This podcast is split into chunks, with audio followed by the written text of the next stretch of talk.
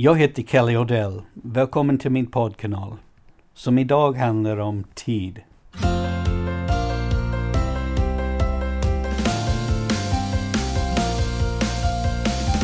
Så här inför semestern kan det vara lämpligt att fundera lite på relationen mellan arbetstid och det som vi brukar kalla fritiden. Redan här tycker jag att vi har anledning att fundera lite grann.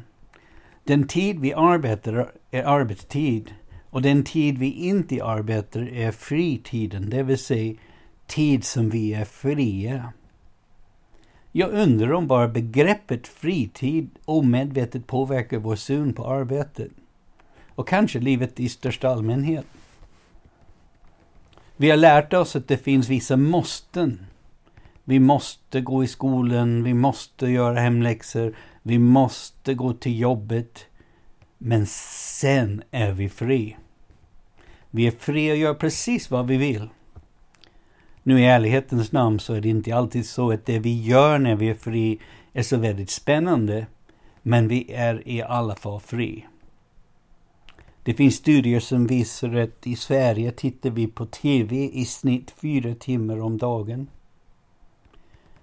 Och den totala tiden som vi uppkopplad till någon media, om vi inkluderar när vi surfar på internet och när vi leker dataspel och sånt, den totala tiden är mycket mer.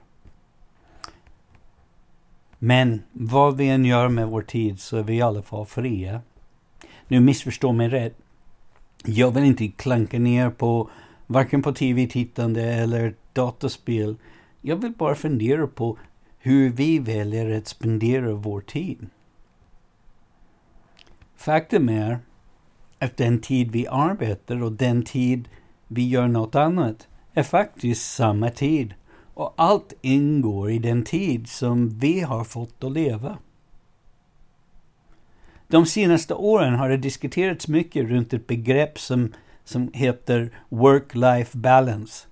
Nu det, detta är ett engelskt begrepp som lider av lite liknande problem som det svenska arbetstid och fritid.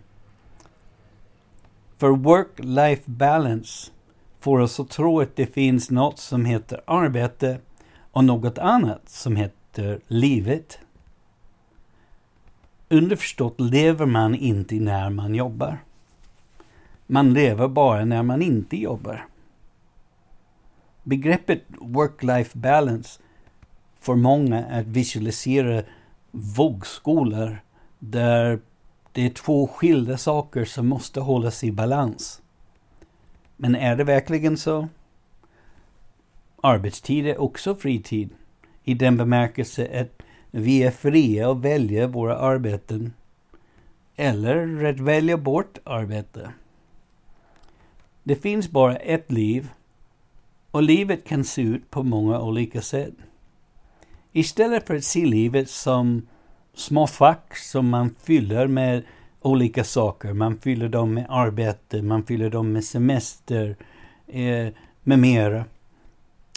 Tänk på livet som en helhet. Ett liv kan in, innehålla många ingredienser. Och de ingredienser kan ändras över tid. Ingredienserna rörs ihop och det blir snudd på meningslöst att försöka skilja dem.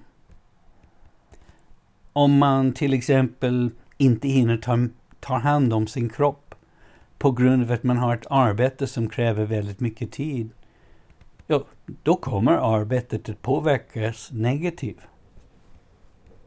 Och det samma sak gäller om familjelivet inte fungerar. Ja, det kommer att ha en negativ impact på jobbet och vice versa. Ett liv där man arbetar mycket och väljer bort att få barn är inte nödvändigtvis ett sämre liv. Det är bara annorlunda.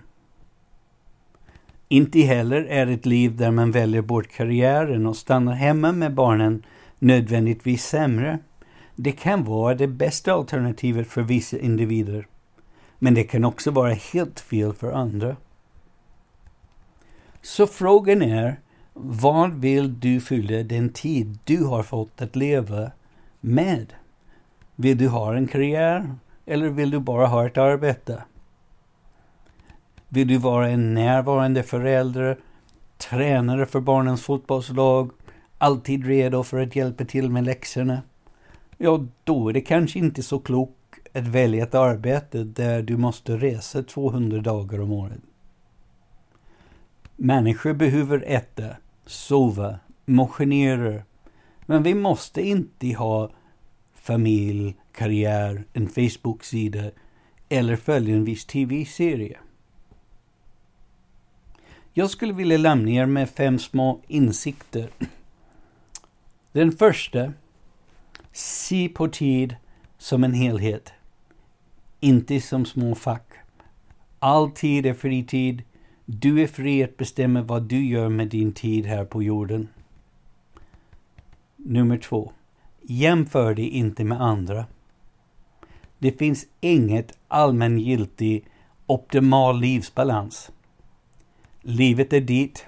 Lev det då så bra du kan. Och fyll den med precis vad du vill fylla det med. Nummer tre. Gillar du inte innehållet i ditt liv, gör någonting åt det. Nummer fyra. Skaffa inte eller gör dig av med en massa måsten. Vill du inte stressa över att behöva sjösätta båten, sälj båten. Nummer fem. Ta väl hand om dig själv. En god mental och fysisk hälsa är en grundförutsättning för att lyckas med vad du än bestämmer dig för att fylla ditt liv med.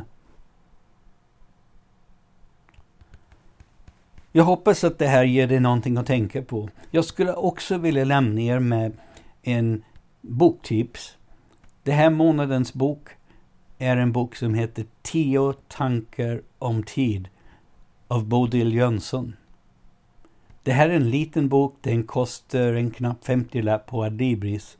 Men den provocerar och väcker tankarna om hur vi förhåller oss till tid. Om du inte läst den här boken så är det på tid.